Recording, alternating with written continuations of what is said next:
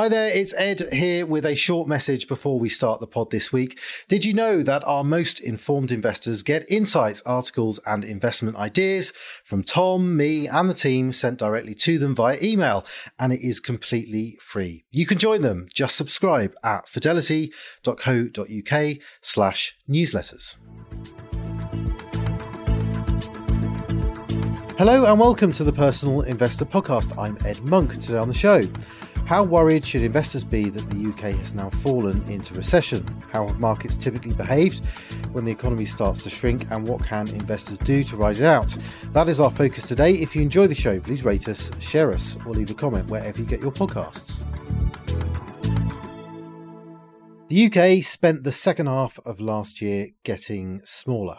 As confirmed this week, UK GDP dipped 0.3% in the final three months of 2023, adding to the 0.1% fall from July to September last year and meeting the technical definition of a recession. But what's actually changed in the economy? How bad will things get? And what, if anything, should investors do about it? To answer that, I'm pleased to welcome back to the pod this week Tom Stevenson, Investment Director here at Fidelity. Tom, welcome along. Um, it felt for a while as though the UK might manage to tiptoe its way through this period without actually falling into recession. That hasn't proved possible, has it? No, I mean it's a it's a technical definition of, of recession, isn't it? Two two quarters in a row of uh, of a shrinking um, uh, GDP, um, and it's been you know it's a pretty fine line. I mean the the third quarter of last year was just 0.1 of a percentage point. Yep. Uh, decline bit bit more in the um, a bit more in the fourth quarter. Um, but I mean, broadly speaking, the economy is just bouncing along the bottom. It's not really growing very much. Yeah. It's not really falling very much. You know, whether you call it a recession or not, I think is neither here nor there. It, it just doesn't feel very buoyant at the moment. Well, that's the question, isn't it? Does it really matter? It makes headlines, doesn't it? And it's perhaps shapes the mood a bit. Um, but as you say, we've been through a long period where growth has been very, very anemic. It might uh, change. We might pull out of the technical recession soon, but it will probably continue to be anemic.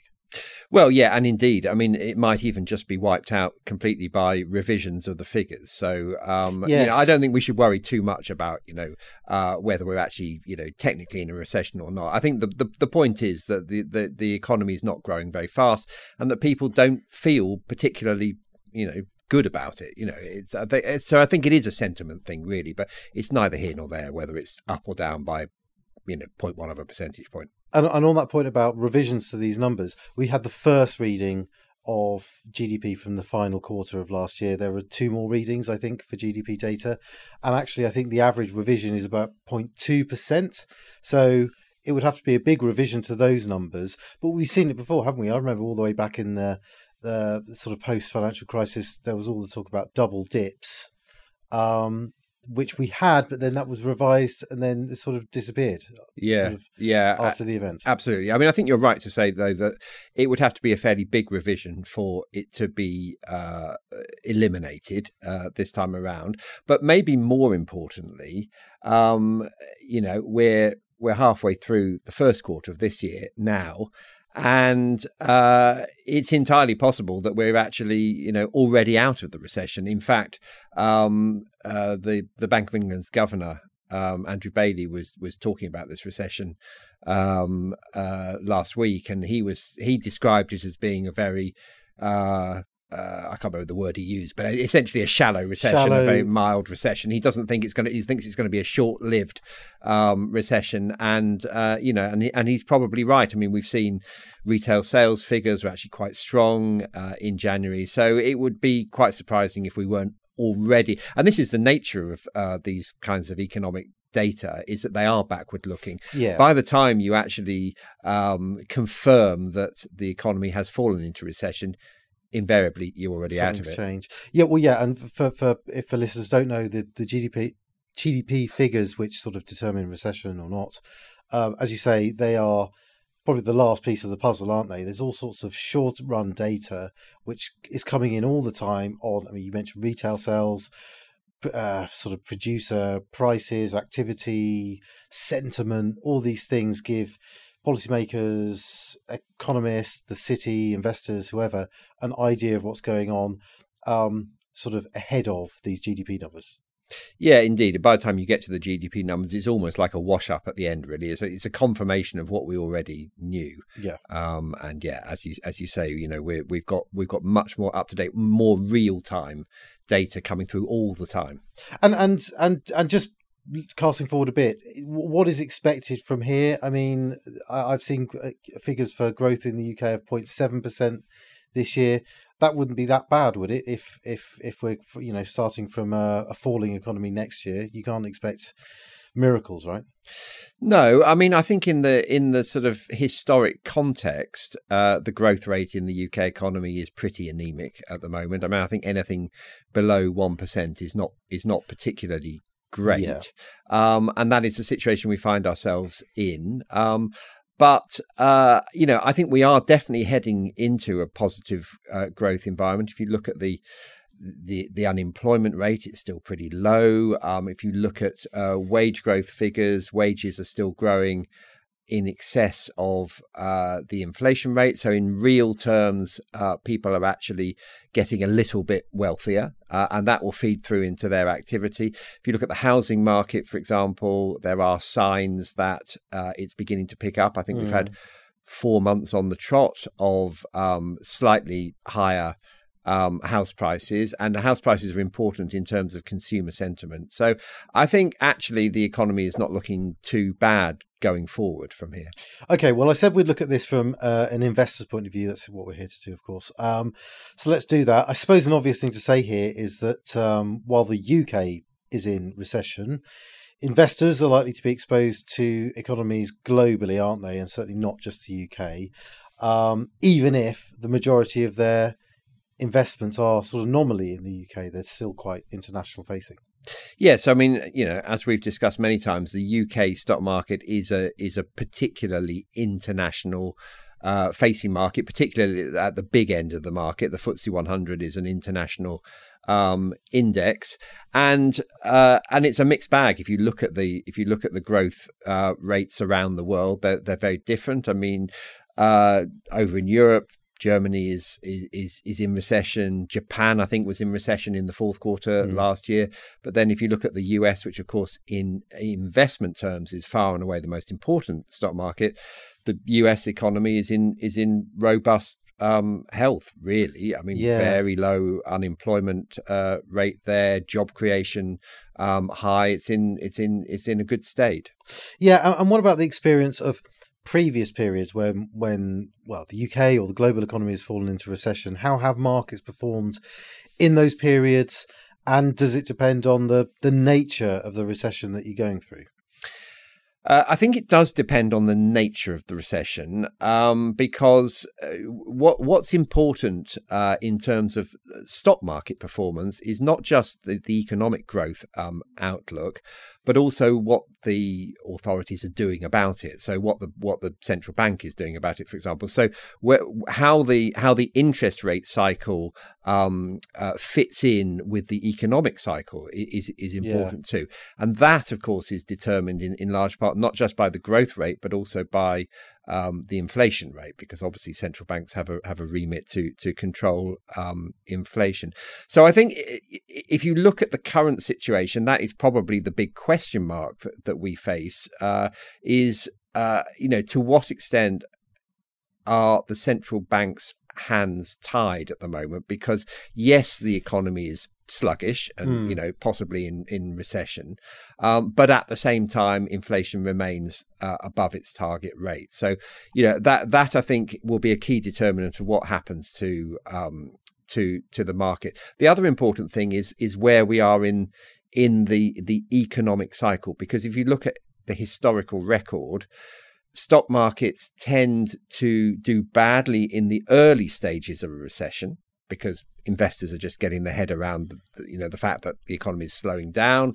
Um, in the second half of a recession, they actually tend to perform quite well, and that's linked to this interest rate question because you know you know, as we move through the recession, central banks actually do something to stimulate the economy. They cut interest rates, yeah. and that's good for that. That's good for markets. So, if we're right that actually we've had the recession, such as it was, and we're now moving out of it, then you would probably argue that the, the stock market is already priced that in and is beginning to to look forward to better times ahead. That's what tends to happen. And and, and does the fact that we've fallen into recession change at all um, the equation for for the Bank of England and the rate setters there because you can see it sort of in the commentary now. They're coming under pressure. The sort of political commentary is very much, you know, what what is the Bank of England doing? Um, why isn't it helping pull the economy out of recession? Um, and you know, it perhaps shouldn't be the case that that um, is a pressure on the Bank of England, but it probably is, isn't it? I'm sure it is, and and and if you you know if you sort of read between the lines of what uh, Andrew Bailey was saying last week, I mean he was reminding us that actually the uh, you know there are positive signs in the economy, and he and you know he, he's thinking about things like wage growth, uh, inflation. Um, he's reminding us that actually we shouldn't uh, hyper focus on you know the technical recession and think that we have to um, cut interest rates um, sharply to, to do something about that. Interestingly, though, um, Andy Haldane, who is the former chief economist of the uh, of the Bank of England, he's no longer there, but he was talking last week, and he was saying that uh, the Bank of England. While he was actually at the bank, was arguably late in raising interest rates to get on top yeah. of inflation. He's saying actually the risk is that you compound that error by making the error on the way down. Um, and that you leave rates too high for too long and you cause an unnecessarily deep um, slowdown. Um, so you know, I think there are there's a real live debate going on here at the moment. Yeah, and the, those those criticisms. I mean, obviously coming from someone like him who was who did the job, you know, they carry a lot of weight. But it's with the benefit of hindsight, isn't it? I mean, the I think the bank was split three ways, or if it not at the last meeting or the meeting. Yeah, it was. Before. I mean, a couple um, of members were arguing for a rate hike.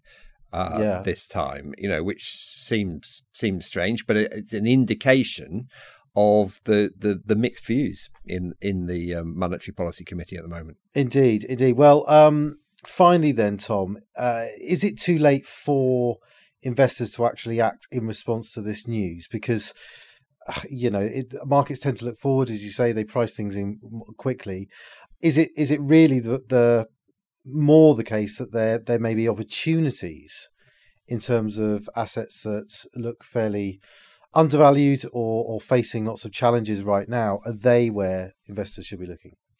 Yeah, I mean, I think I, I, I would agree with that. I, I, do. I think it probably is too late to try and time this, this this recession for the reasons that we've said. Is the market tends to be quite well ahead. I mean, the market is, you know, the market is looking six to nine months ahead of, of what's actually going on mm. um, at any at any one time.